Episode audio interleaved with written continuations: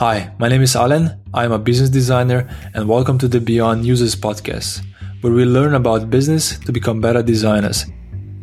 In the 36th episode, I spoke with Jason Barron. So, Jason is a designer who decided to take an MBA. He actually attended one of the 40 top business schools, the Brigham uh, Young University. And while he was there, he was taking uh, visual notes, also called sketch notes, of all the business courses that he attended. So at the end, he decided to publish this in a book. Uh, so he's an author of the Visual MBA, which is a really great book explaining all the relevant business school concepts and frameworks through illustrations. So it's a perfect book for all designers who want to grasp some basic business concepts in a language that we designers are really well versed in, which are the images and illustrations. So definitely check out the book. And in this podcast, we talked about the decision uh, for writing this book. You know, why did he decide to write a book, and what was the initial spark that got the whole thing going?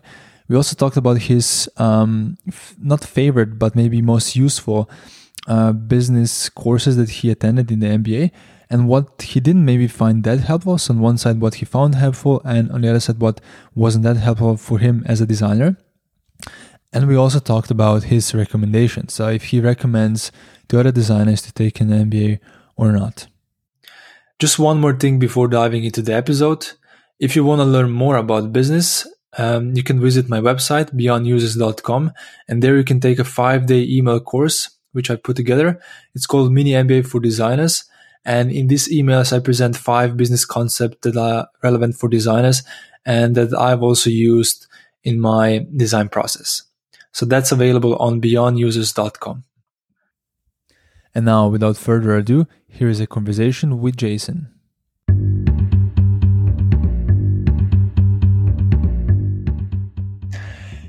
Cool. Uh, Jason, let's jump straight into the topic one thing that I'm really curious um, when I heard about your story is, you know, why did you decide to take an MBA? What was the the reason? Alen, that's a great question, and thank you for having me on your podcast. So, really, des- design is about crafting a solution to a problem or opportunity for people, and good business solves a problem. And the mm-hmm. elegance and the elegance and effectiveness of that solution are all about design. And so, as a designer, I loved coming up with ways to improve uh, people's lives by by providing value in, in one shape or form. So, you know, really, I've I've I've always loved art and design, and I've I've always loved business too. Even since I was I was, I was a kid, I would go and mow people's lawns for money, and I've always just had this interest in in uh, in business and so since that time, I've been involved in a couple startups and I've just been fascinated by this close link between business and design.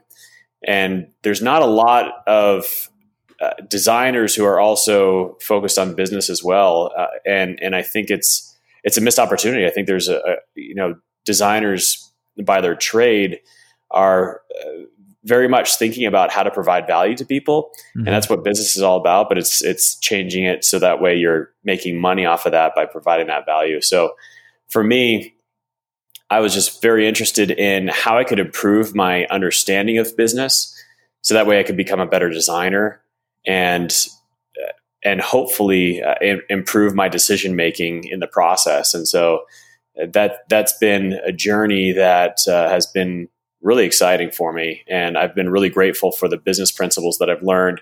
And having that design background has provided a whole different perspective on your traditional business and how business uh, operations work. Mm.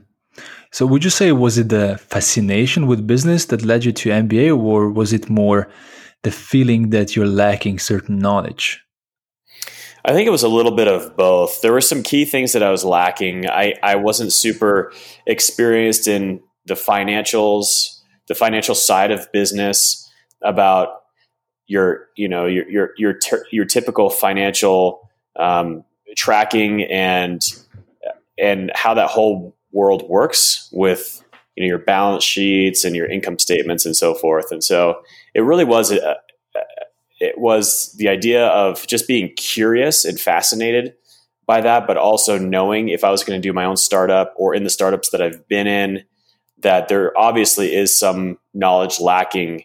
And I just wanted to fill that gap. So it really was the balance between those two, that fascination and the gap. And for me, by getting my MBA, it, it, it closed the gap and it also helped satisfy that uh, fascination that I had. And I, I, I walked away with some great knowledge. So take us back to the time when you were um, part of the MBA program. How did that look like? Because I, I know a lot of uh, designers who are thinking of taking an MBA. So I guess painting the picture of how this looks like might help them also make a decision. Yeah, you know what? As a designer, I felt a little bit like a fish out of water when I was getting my MBA. uh, so you, you had you had people that were focused on operations or finance uh, or sales, uh, and so I believe, from what I recall, I was one of the only designers. I actually think there was maybe two other designers in, in the group. How big was the group? It was about seventy people. Mm, okay. In our cohort, so we were together for the the two years that that seventy uh, that group of seventy, and uh, and so I felt a little bit of a, uh, as a fish out of water. But seeing that there were a couple of other designers there, and having since talked with some designers, and I have a good friend of mine who's a designer that's in an MBA right now. It it uh, it it helps me see that we're not the only ones. And so, for your listeners who may be considering an MBA who are designers, I would say go for it. Um, I there's there's a lot of knowledge that can be gained that will help you in your craft as, a designer, which we can talk a little bit about today. And there's there's a lot of value that you can gain in in going through and gaining that education uh, to to have knowledge that will help benefit you as you're making decisions as a designer. Yeah, so you mentioned um, the specific things that you learn and what are the benefits that you got out of it. What would you say was the most beneficial to you and to your design process? You know, you had mentioned, Alen, that you work for IDEO, and and part of that process uh, with with IDEOs, they have, you know, first you empathize with people, mm-hmm. and you define what problem that they're running into, and then you ideate ideas, and then you prototype those ideas, and then you test them, and that was yeah, and that was something that was really reinforced in the MBA. Um, I would say there's there was quite a few pieces to that beyond those principles that were taught by IDEO. Um, you know, looking for something, a, a product or a business that balances the fact that it solves some kind of pain for people, that it's feasible in the market, and also you know it's feasible to create, and that it's elegant. Um, a lot of times we just think about, hey, I have an idea that I want to put out there in the market. But being able to kind of run it through some of these frameworks and some of these filters, like like that, where you're saying, what problem does this solve? Is it feasible and is it elegant? Um, that that's been really helpful. Also, the idea of measuring. I think des- as designers, we're we're inherently creative, so we're on that the right side of the brain. But being able to balance uh, the right side of the brain with the left side of the brain when you're thinking about some of the kind of the, the quantitative or, or, logical things and decisions that you need to make. So we spend a lot of time as designers on the right side, but learning how to balance that is a, a huge benefit as well. So that we are thinking about what are your measures and your goals, those signals and metrics that you're thinking about as you're creating value for people. Uh, also, just how you get adoption for your product and design. So, you know, does it have superior benefits? I talk about in the book sort of this adoption scale. So, you know, how is the pricing? Um, does it have superior benefits? As I had mentioned, is it easy to use? Is it easy to purchase? So, a lot of these things that really influence how you would design a product are were taught in business school, and I have them in the book as well. And and so, really, these, these different frameworks and ways of thinking about a problem, so that way you're not spending your time uh, in something that really just doesn't matter much. Uh, a lot of times we can get lost in the weeds uh, with with details rather than kind of pulling back and thinking about, well, is this actually solving a problem? Mm. And and it may be solving a problem, but is it feasible? I mean, maybe this is way too complex. Um, uh, or uh, maybe it's feasible and it solves a problem, but is it elegant? And we know that really with design, design can be a competitive advantage for companies as they think about their products. And so, um, very much uh, some huge learnings there that have benefited me as a designer. And uh, and so, um, you know, overall, the those learnings have been super beneficial. If we could teach our listeners one framework. So you talked a lot about the feasibility, you know, how to add the feasibility aspect to desirability that we designers are so good at. Um, so if we can give our listeners one framework for either measuring or for anything that you find very helpful in your design process. So a framework that you learned in the DMBA and that you also talk about in the book, which one would you recommend and maybe now talk about and kind of describe how we can use it? You know, Alen, I, I think the one that is most comprehensive that will help people immediately, uh, you know, those who are listening to this right now could use this today in their companies and their ideas really is that that framework I had mentioned through through IDEO, which is you know starting with empathy, um, defining the problem, ideating, prototyping, and testing. So an example is, and and you could certainly talk to this maybe even better than I can for sure.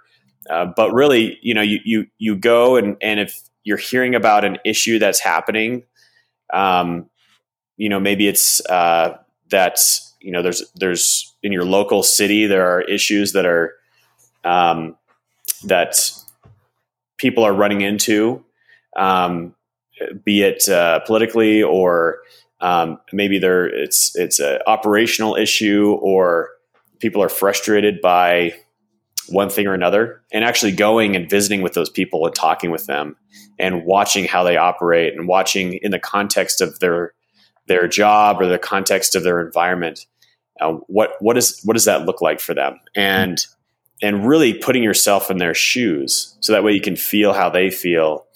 And based on that the the problem starts to become clear and you're able to to take that and and and really define it. I I think about kind of on that empathy factor.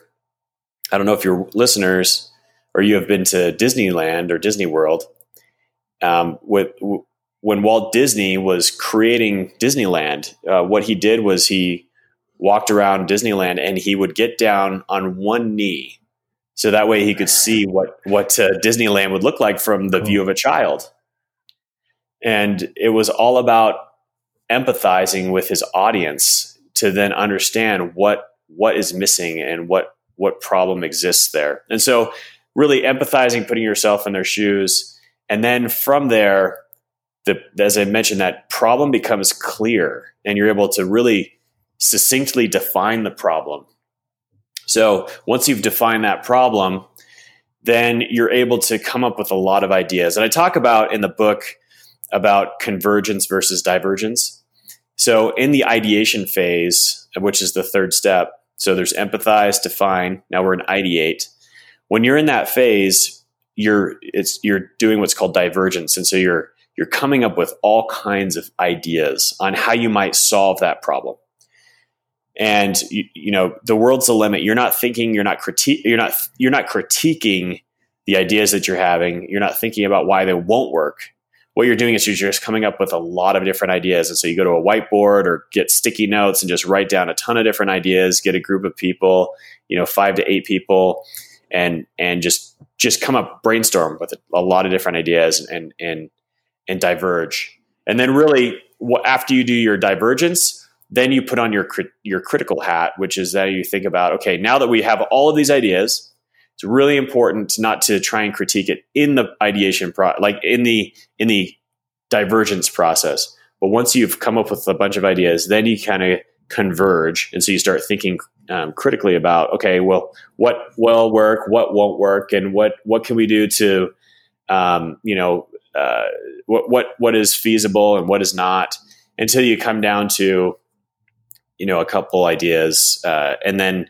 from there you prototype that idea and you know you, you, this can be really rough. It can be something where it's just you know paper and you know you're cutting out pieces of paper and mm-hmm. and laying them out for somebody. And then you test that and and have people actually go through and use it. And then you you gain some key learnings that help you really go through that cycle again. And so again that that one framework i would say is tremendously valuable for people to to solve big problems. Um, again to repeat empathize define ideate prototype and test. That's a mm. fantastic fantastic framework. Yeah yeah definitely. I've used it myself a lot of the times. What I found out is also that the final step seems to be tricky for a lot of designers, the testing part. Um, not in actually doing the tests, but in actually then estimating the results, if you know what I mean. So I'm curious, like, if you have any tips for us, how would you, or maybe even an example of the project you've done, and then how did you estimate the the test? You know, once you actually have a prototype, you put it out there. How do you know if it has gone certain way or the other way? You know, what should you do after that? That's a great question. Um, so, so a couple thoughts on that.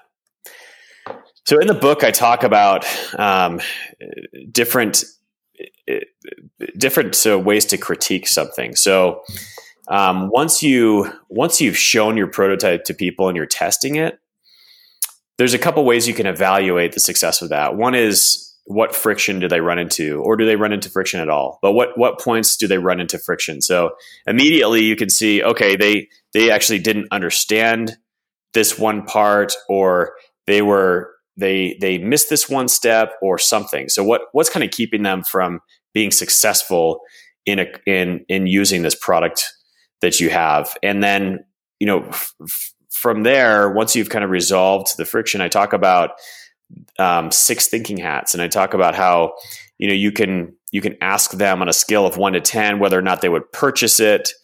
Um, you can ask them what you know what are the perceived benefits that they have, what are the shortcomings that they see with this product, what ideas do they have on improving it, um, and then kind of summarizing you know wh- what those what those learnings are. That's a really good way to kind of vet uh, the idea uh, as you're testing it. I'll give you an example actually for the actually with the book. So when I created this book initially, I, I, I actually took this process where I created a prototype. I, I had my sketch notes that I took from class, and on paper, I printed them out on a computer, and uh, and then had them on on printer paper. I took a glue stick, glued the pages together, and I had one chapter glued together with the cover of the book as a prototype. I mean, this is just, just really rough and and and it didn't have to be pretty, but it, it it felt like a sort of the semblance of the book. And I was looking for people to give me ideas and tell me what was wrong with it or what could be improved or what perceived benefits that they had, as I talked about with those six thinking hats.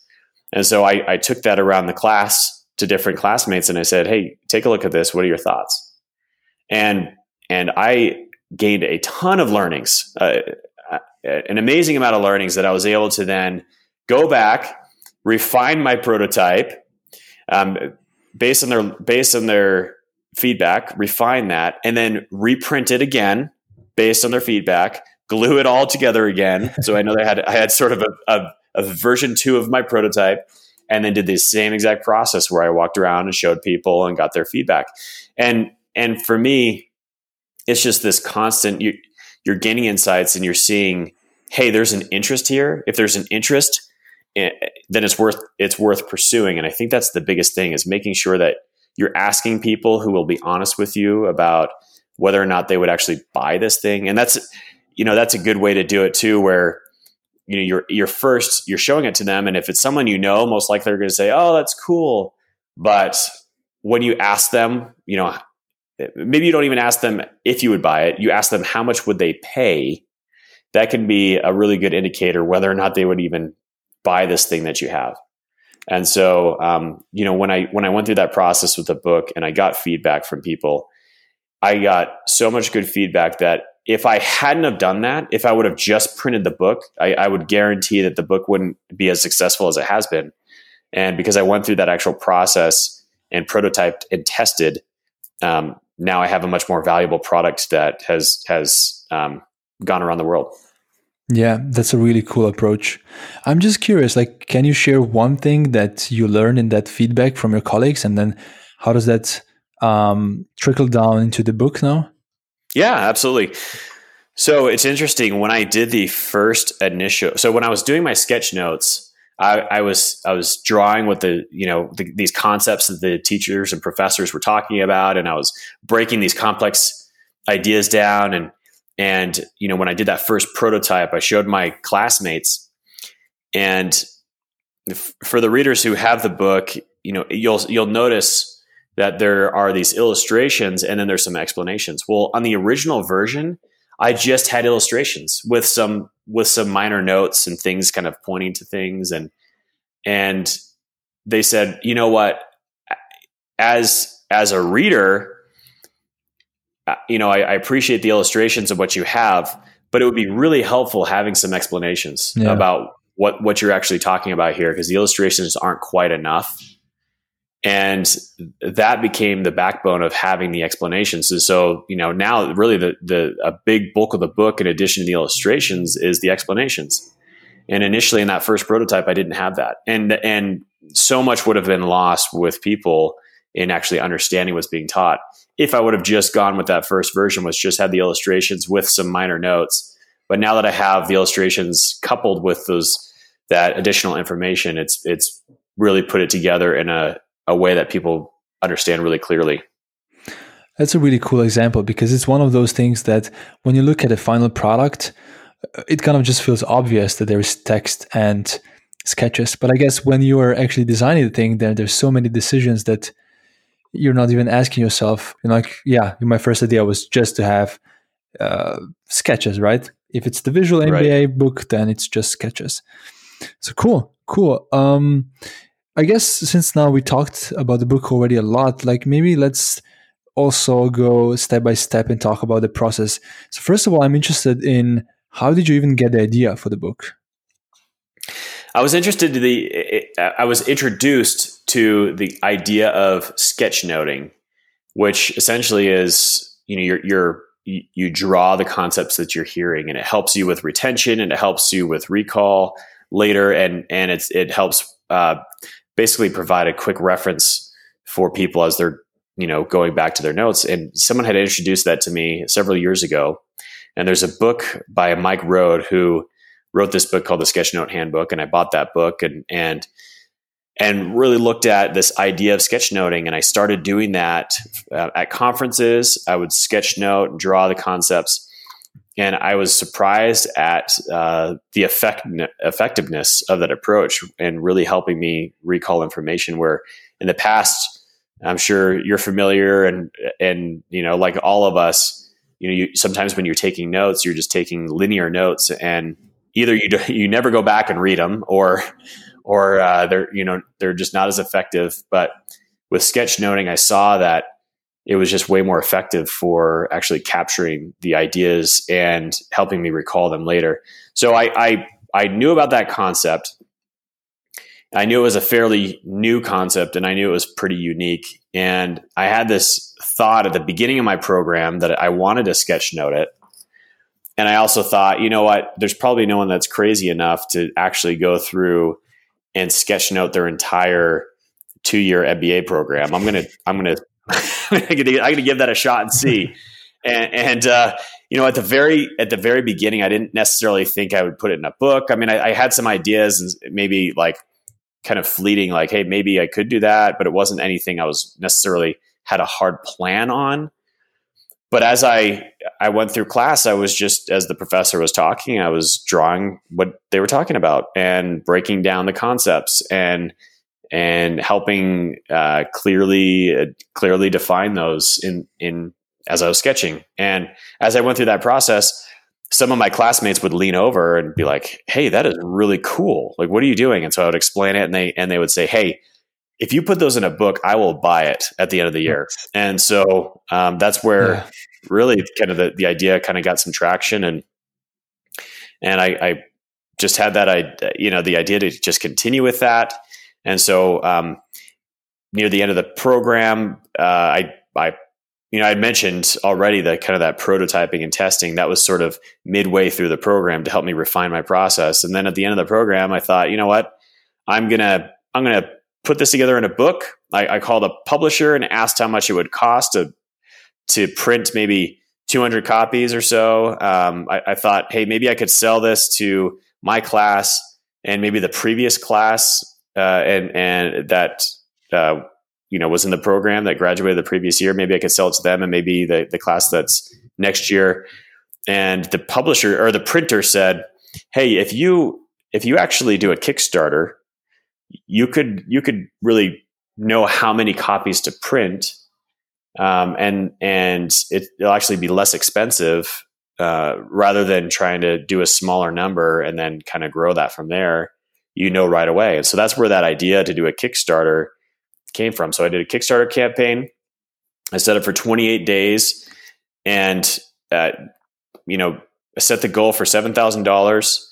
And then after just a few short days, it had already reached the goal. And then by the end of the 28 days, it had raised over a thousand percent. So it had, it had raised over $70,000 from 40 countries around the world. And so that's where um, I saw that there was a, a, keen interest in this overall idea. And, and since then, um, the publisher has picked it up and, and has, uh, has printed it globally. And, and so I've just been really, really happy with the overall process and, and that this book is providing value for people all over the world and helping them understand and learn business concepts in a way that has never been presented that way before.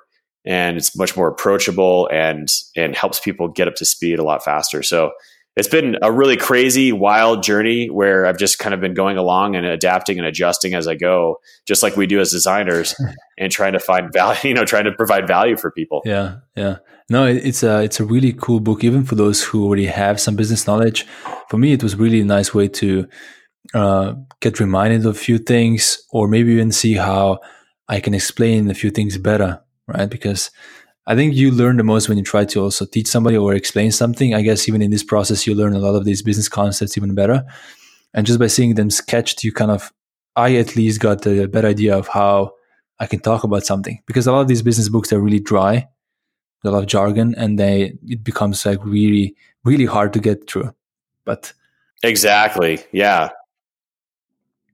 One thing you mentioned the Kickstarter, so I want to uh, touch upon the Kickstarter a little bit. Um, you know, like having just a seven thousand dollar goal and then achieving or raising seventy three thousand dollars. That's a really really good result. So I'm just curious, like, how did you do your marketing for the Kickstarter campaign? Was that completely organic, or did you put any strategy behind? So basically, with Kickstarter, what you need to do is uh, you, you put together your campaign.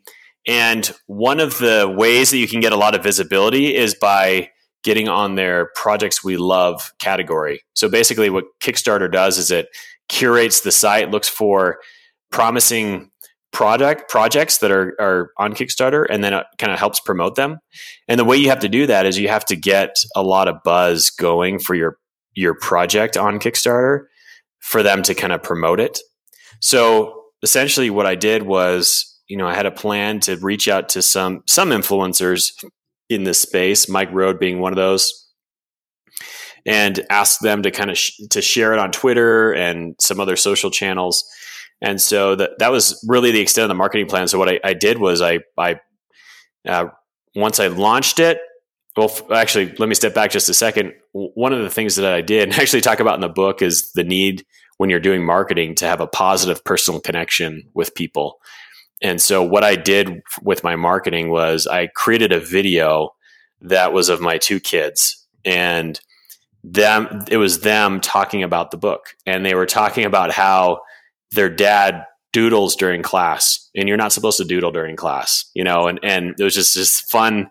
Um, th- this fun thing about my kids, you know, trying to trying to be, you know, that are more mature than their dad, and they're you know talking about this idea, and it was just a really fun, cute uh, approach to sh- to talking about the book. Mm. So um, once I launched the Kickstarter, I asked Mike Rohde and a couple other social influencers to to talk about it, and and I also shared it on my social channels. And people saw my kids on there, and they just thought it was really cute and adorable, and so they would share it. And so, really, it, it helped generate a lot of buzz, um, really, really quickly. I think within the first 24 hours, Kickstarter added it to their projects we love uh, category, and that's what really did uh, was a really big deal um, because Kickstarter is essentially promoting that project to thousands of their visitors, and and that's really what helped create the snowball of awareness that really really made the project successful. Oh, got it. Cool. And did I understand correctly that you first self-published the book and then you got a publisher, or was it uh, you got a publisher right after the Kickstarter campaign? You, you know what? I I first self published it, so I, I I you know once I finished the Kickstarter, then I I put in the order with a printer, and I had a printer print out all of those copies of the book, both hardcover and softcover. So I did that all on my own, and then uh, individually shipped the books all over the world.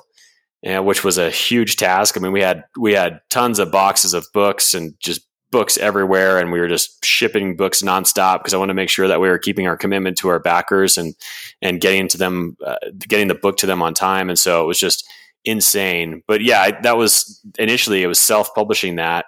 And that's when the, uh, you know the publisher had had a, a really keen interest in the book and the idea. And so that's when they picked it up and and um, did some tweaks. And then we we had that published internationally um, starting in April of this year. So um, initially, to answer your question, yes, self-published initially, and then going through a publisher after that. And for me, it was really worth going through a publisher because the packing and shipping and distribution and uh, printing and everything involved in the process for, for, a book was it was a massive undertaking and it was a lot of work. And so having a publisher do the distribution and everything for me has been uh, a really good decision. Yeah, yeah. And ha- had the content also changed? I'm just kind of asking, like, you, once you have an editor and they start maybe also looking at the content, did you also then move things around and change the content itself, or was it mostly just the the back end that changed of the business? You know what? It was there were some just minor changes, just some minor tweaks and changes, some some grammatical things that were updated, uh, but there were no significant uh, changes throughout the book. It uh, really, what what is published today is really close to what the original was. Okay, cool. So you did a good job the first time around. well, I, I, did I, I, I, did a sufficient job. Um, so so it was it was uh, it was nice to have that a professional editor go through and and and really with a fine tooth comb and, and go through and make some tweaks. And so I feel really good about this final version that's published now. Mm. Out of all of those things that MBAs cover, you know, they cover for everything from accounting, macroeconomics down to marketing, etc. What did you find the most helpful as a designer, and what was maybe felt kind of not that helpful or like a baggage? Yeah, I would say as a designer, it was really helpful uh, in the classes about decision making, about financials. I'd mentioned with designers, you know, intuition is really important with design, but sometimes we can rely too much on just intuition. And so balancing intuition with observation and data will help you be a more powerful designer. And so for me, the classes that we're talking about data, observation, um, better judgment, decision making, analyzing a problem from multiple angles and looking at alternatives and then narrowing down to a final solution. To me, that was super helpful. The the classes that we're talking, like the financial reporting class, was really helpful because finances in the past just weren't something I was super interested in or even cared about, and and so going in that class it was really helpful because as a business owner doing a startup or anything, you have to be keeping an eye on your finances Otherwise, you're not going to be able to create a, a, a life changing product. And so that was that was super helpful. I would say some of the things that, I guess, one key area that I felt like wasn't necessarily helpful for me specifically was in one of the finance classes when it was talking about uh, um, depreciating assets, uh, for you know, yeah. and how you calculate the de- the depreciation of your equipment for you know your your business. To me, that was not super useful. Uh, I'm sure it's useful to to many people that have a business that has a lot of equipment and things, but for me, that just wasn't as valuable. Um, but but I would say for sure the vast majority of what I learned was super valuable for uh, my role as a designer and and and uh, it was it was definitely worth the time. I noticed also that in the book you use the example of the lemonade stand a lot. Um, is that something that also you used or the professors used in the MBA, or was it just you trying to uh, present the book or the concepts in a way that are easier to understand? That's a great question.